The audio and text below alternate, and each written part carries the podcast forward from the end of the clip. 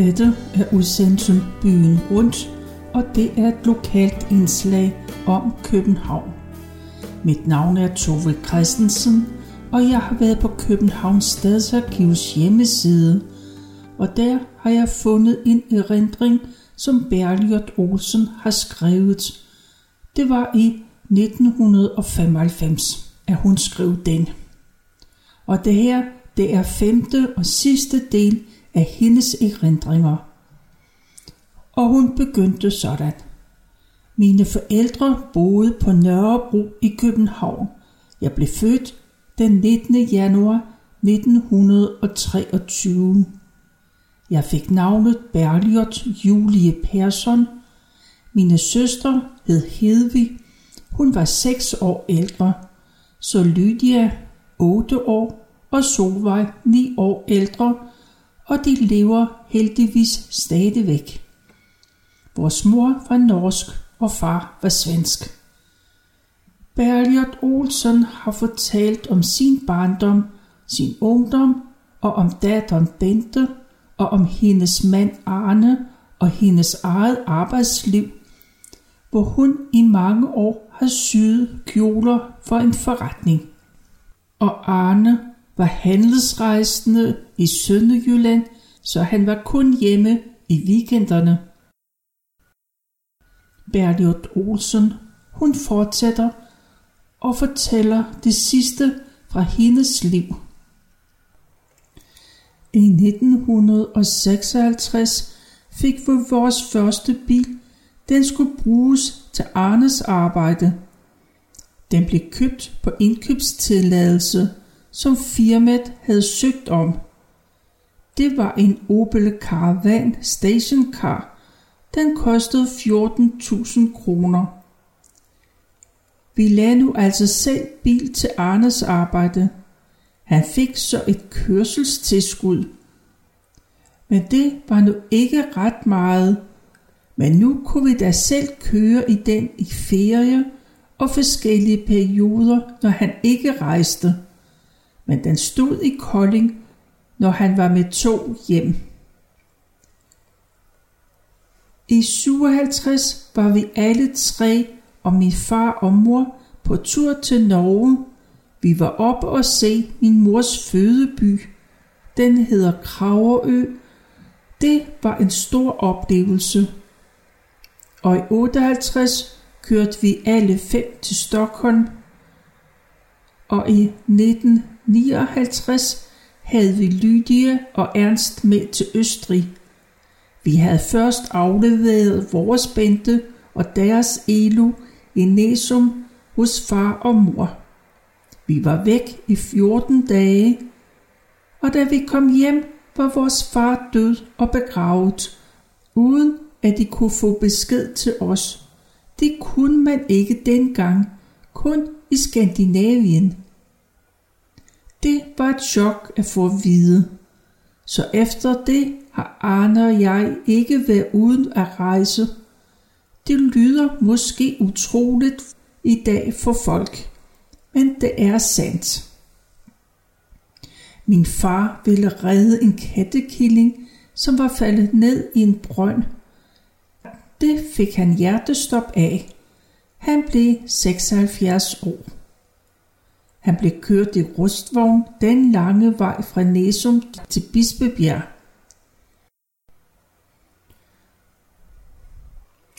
Og den 19. marts 1961 blev Bente konfirmeret i Husumvold Kirke.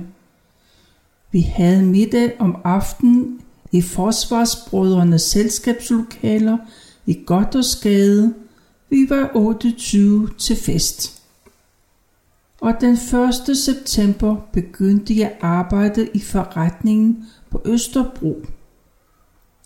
Nu var Bent så stor, at hun selv købte ind og lavede dejlig mad til mig, når jeg kom hjem. Det lærte hun meget af og var rigtig dygtig, både til at bage og købe ind, så jeg var altid spændt på, hvad vi skulle have til middag.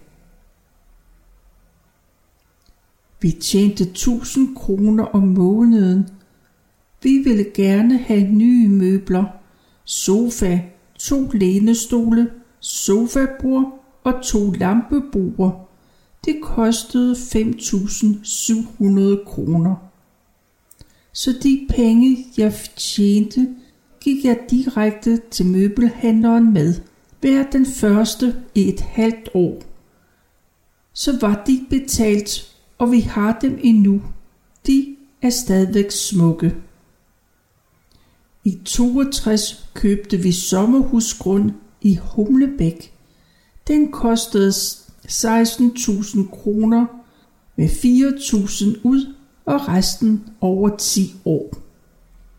Arne vil gerne have hus, så jeg sagde, han skulle holde op med at ryge 20 cigaretter om dagen. Jeg tænkte, at det kunne han nok ikke. Jeg var ikke så vild med at få sommerhus, men det kunne han sandelig. Og den 31. juli samme år slukkede han sin sidste cigaret og har aldrig røget siden. Han lagde så de cirka 5 kroner, som en perke kostede dengang, i en stor bøsse, og året efter bestilte vi vores hus hos en tømmermester i Kvistgård. Med byggemodning og det hele kostede det 28.000.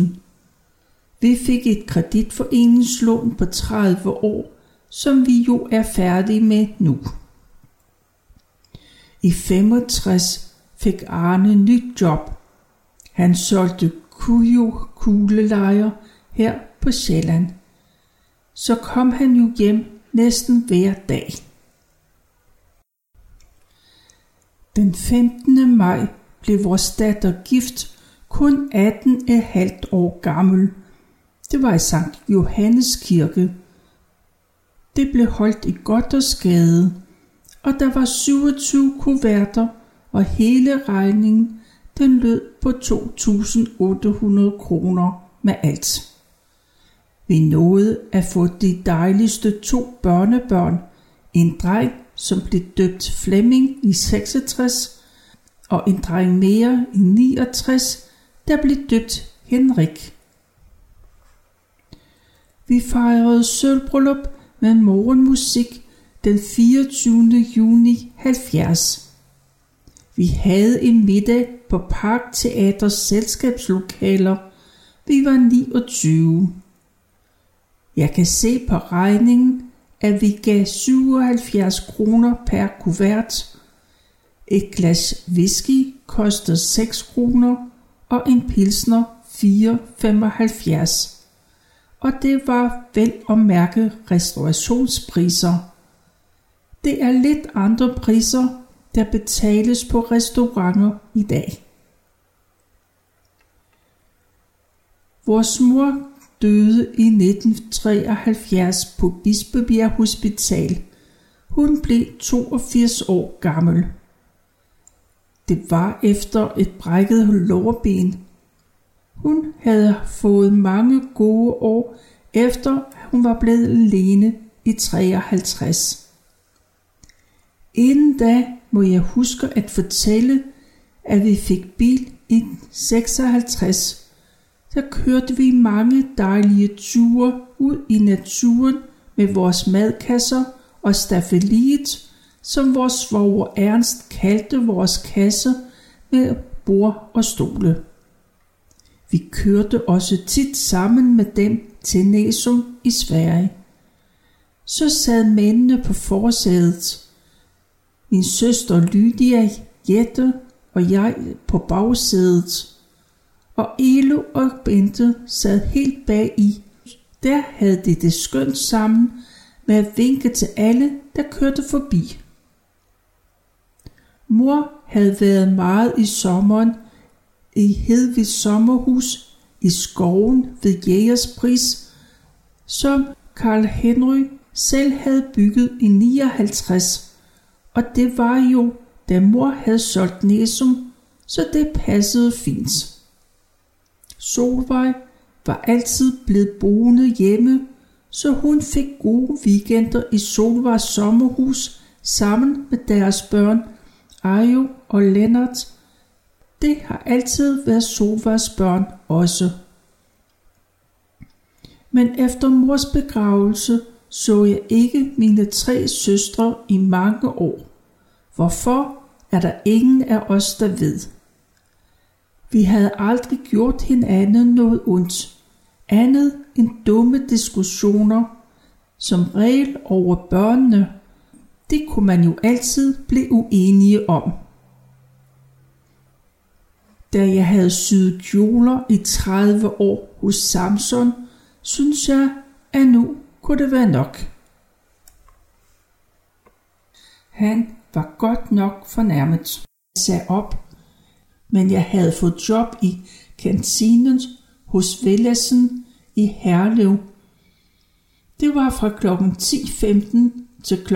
15 hver dag.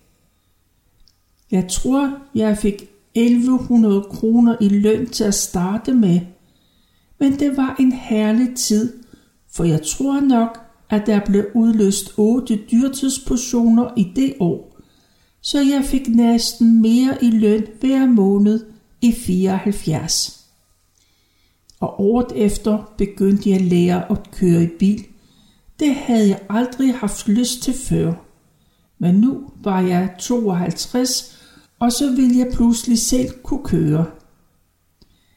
Det gik da ellers godt, skønt jeg var meget nervøs, og havde jeg ikke betalt for 10 timer i den første køretime, havde jeg nok stoppet, efter at jeg var helt oppe på et fortov i Herlev og næsten inde i en hæk. Men jeg fortsatte, og den 27. januar 76 bestod jeg fint køreprøven, og så fik jeg selv en lille rød maskot. Den var brugt og kostede 10.000 kroner, så nu kunne jeg køre i bil på job i stedet for at cykle. Samme år mødte Arne og jeg min nevø Elo og hans kone Bente i Rødovre Centret og fik at vide, at min søster Lydia havde mistet sin mand i 74. Det var to år tidligere, og det anede vi ikke. Jeg savnede da mine søstre, men ingen af os ringede, og vi mødtes aldrig på gaden. I 74 fik jeg min opsigelse hos Villassen på grund af, at jeg ikke ville være der om aftenen, når direktionen holdt møde. Det havde de holdt på hoteller før, men nu skulle der spares, og derfor skulle det være i huset. Bagefter var jeg nu glad for det. Jeg fik et dejligt arbejde hos Bostik i Herlev. Jeg så en annonce i Herlevbladet, hvor de søgte en dame hver anden uge. Hun skulle være 25 til 40 år, passe telefon, sende post og arkivere, men man behøvede ikke nogen kontoruddannelse. Jeg ringede til dem og sagde, som det var, at det kunne jeg godt tænke mig, men alderen kunne jeg ikke klare, for jeg var 55. Men de ville gerne tale med mig. Jeg fik det og var meget glad. Der var der mere end 30, der havde søgt det. Hvorfor de tog mig, fik jeg aldrig at vide. Måske fordi jeg var den ældste. Men nu var jeg endelig kommet på den rette hylde.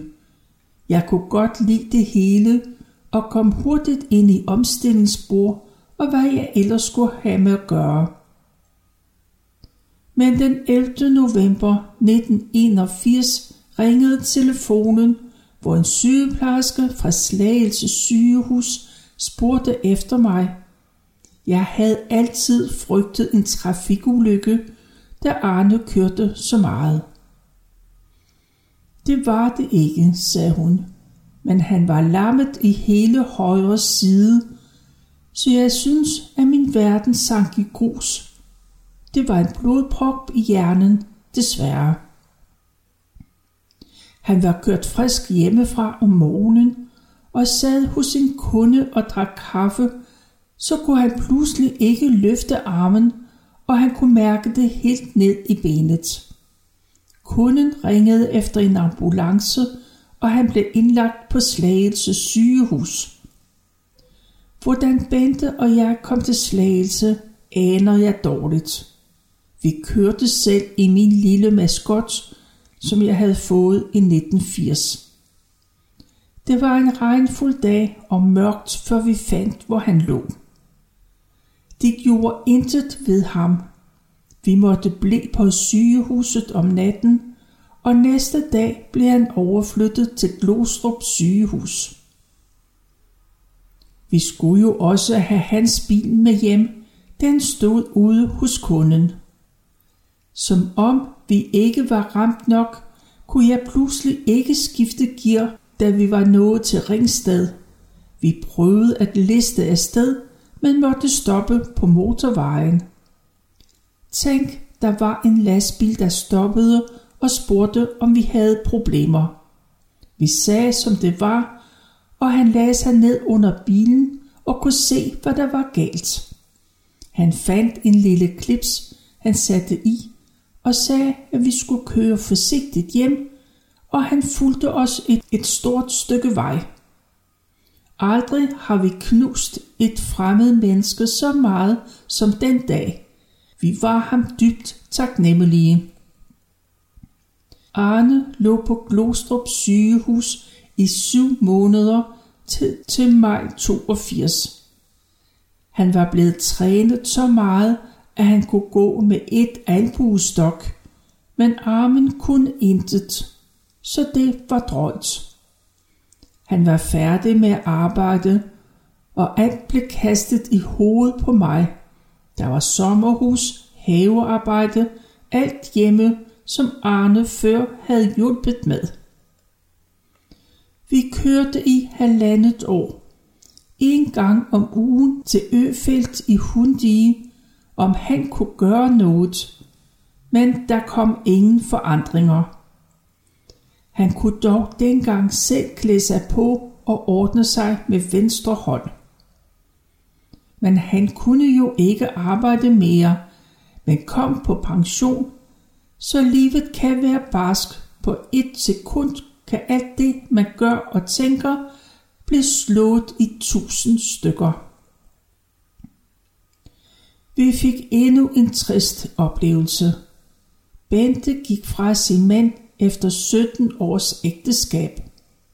Han ville ikke skilles, men Bente stod fast på at gennemføre det, og han fik endnu drenge til at blive hos deres far, for som han sagde til dem, at mor kan ikke undvære jer, så kommer hun tilbage. Drengene var dengang 13 og 16 år.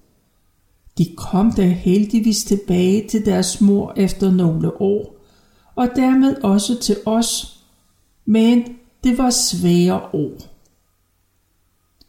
Bente var gået i gang med at gå i skole for at blive sygehjælper. Hun havde ingen uddannelse, men havde været i forretning før hun blev gift, og så havde hun været hjemme og passet børn og hjem i alle de år. I 83 traf hun en dejlig mand, som hed Kurt, og de blev hurtigt enige om at flytte sammen.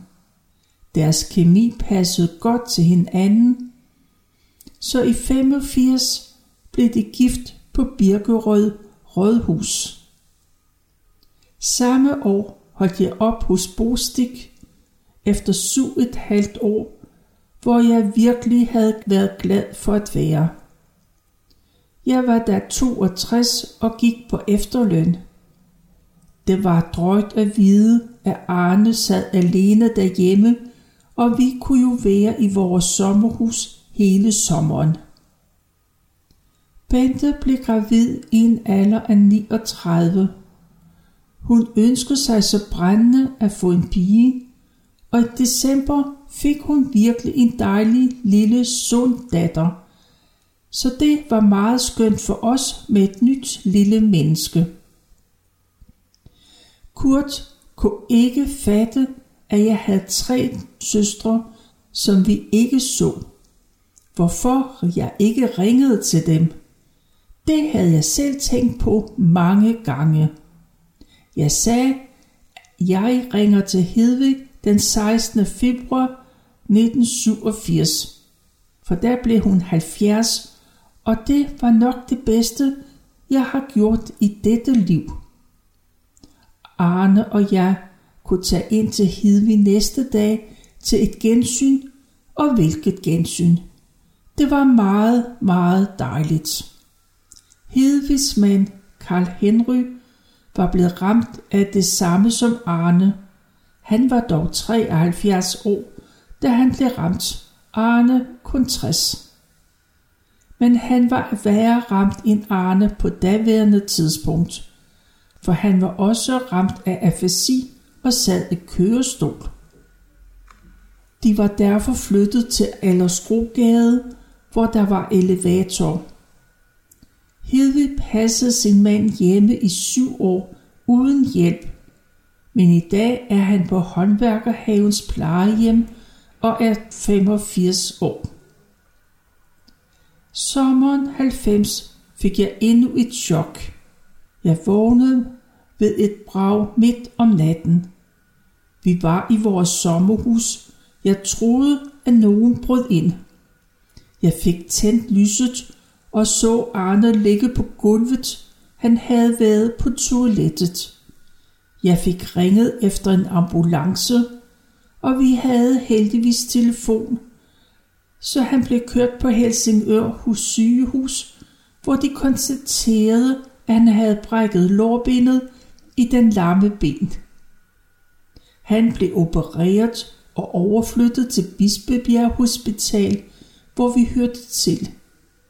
Men jeg måtte blive i sommerhuset og så køre frem og tilbage. Han blev så optrænet på Skodsborg, men kunne slet ikke støtte på det. Det var sat forkert sammen. I august blev han flyttet tilbage til Bispebjerg, hvor han fik en ny hofte. Skulle så atter prøve at gå lidt. Han fik en firepunktstok, men alt var jo igen blevet endnu værre. Han var få dage på Diogenissestiftelsen for at blive trænet. Men helt ærligt, de gjorde ikke en pinde. Så jeg tog ham hjem, så måtte det gå, som det kunne. Halvandet år efter, han havde brækket hoften, så fik han en ny blodprop. Det lammede halsen, så han havde svært ved at tale, spise og drikke. Han lå på hospitalet julen over. Samtidig så faldt jeg på gaden og brækkede skulderen og blev kørt på Herlev sygehus. De ringer til Bente på hendes arbejde, og hun synes selvfølgelig, det bare var for meget. Far på Bispebjerg og mor på Herlev sygehus. Men man kan intet gøre ved en brækket skulder, så vi kunne bare køre hjem igen, da Bente hentede mig. Jeg måtte så bo i Allerød hos Bente og Kurt. Men inden kørte vi til Arne på Bispebjerg Hospital for at sætte dem ind i situationen. Jeg blev hos Bente i 10 dage og ville så se, om jeg kunne klare mig. Og der blev jeg rigtig godt gal på sygehuset, for en sygeplejerske ringede og sagde, at de sendte Arne hjem. Jeg spurgte pænt, om ikke de kunne beholde ham bare en uge mere, for jeg skulle jo hjælpe ham med alt. Det kunne de ikke, men vi kunne få noget mad sendt hjem. Jeg var rasende, så jeg sagde til dem, at de selv kunne beholde deres blikspande med mad, og så ellers sende Arne hjem. Vi skulle nok klare os. Bente og mine søstre var flinke til at komme og hjælpe, når det knep. Både i 93 og 94 var han indlagt med forskellige problemer, så da han kom hjem sidst i 94, var det kørestol. Vi havde fået plads derhjemme til en hospitalseng. Vi havde hjemmehjælpere, der kom både morgen og aften og tog ham op og lagde ham i seng. Men jeg følte, at jeg var på Københavns hovedbanegård med alle de fremmede mennesker. De var der søde alle sammen, men jeg satte det hele fra og har siden klaret det hele selv. Jeg ved jo, at jeg kan få hjælp, hvis det kniber, så er det blot at ringe. Arne er indstillet til plejehjem, men så længe jeg selv kan klare det, så gør jeg det. Nu til sommer 1995, den 24. juni, har vi guldbryllup. Det håber jeg virkelig, at vi får lov til at fejre.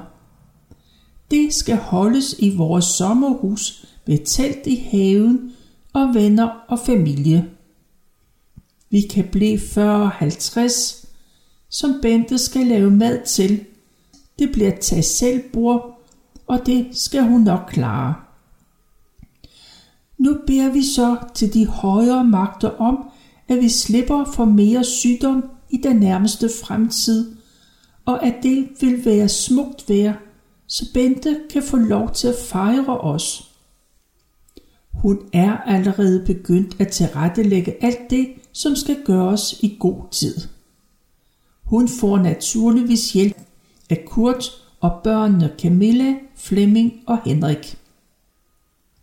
Vi skal også have deres hjælp til at bære Arne ned fra første sal, når vi skal på landet omkring påske, hvis ikke det bliver alt for koldt.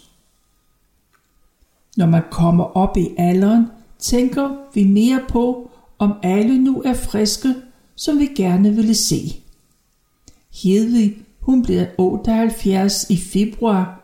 Lydia, hun bliver 80 i april. Og Solvej, hun bliver 81 til marts. Så de er jo alle tre lidt oppe i alderen. Men de er utrolig herlige og friske. Ældre udvendige er vi blevet. Men vores humør og latter er bestemt ikke blevet anderledes, end da vi var børn og unge.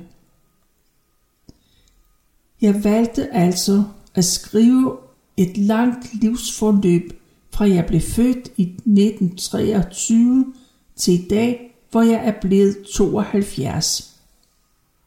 Jeg har synes, at det har været utrolig morsomt, men også vemodigt at mindes sit liv på godt og ondt.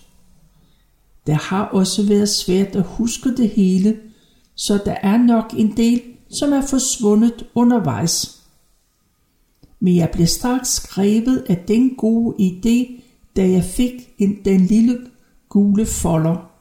Alt hvad jeg har skrevet må gerne være offentligt tilgængeligt uden forbehold. Men det er skønt at vide, at mine erindringer bliver bevaret for vores efterkommere længe efter, at jeg er væk. Så vil jeg slutte med at sige tak til Københavns Stadsarkiv for opbevaring og tak til Københavns Kommune for indbydelsen til at skrive vores erindringer. Med venlig hilsen Berliot Olsen, Kildeager 27, første til højre. Og med det her, så vil jeg takke af og lige minde om, at du kan læse hele beretningen på kbharkiv.dk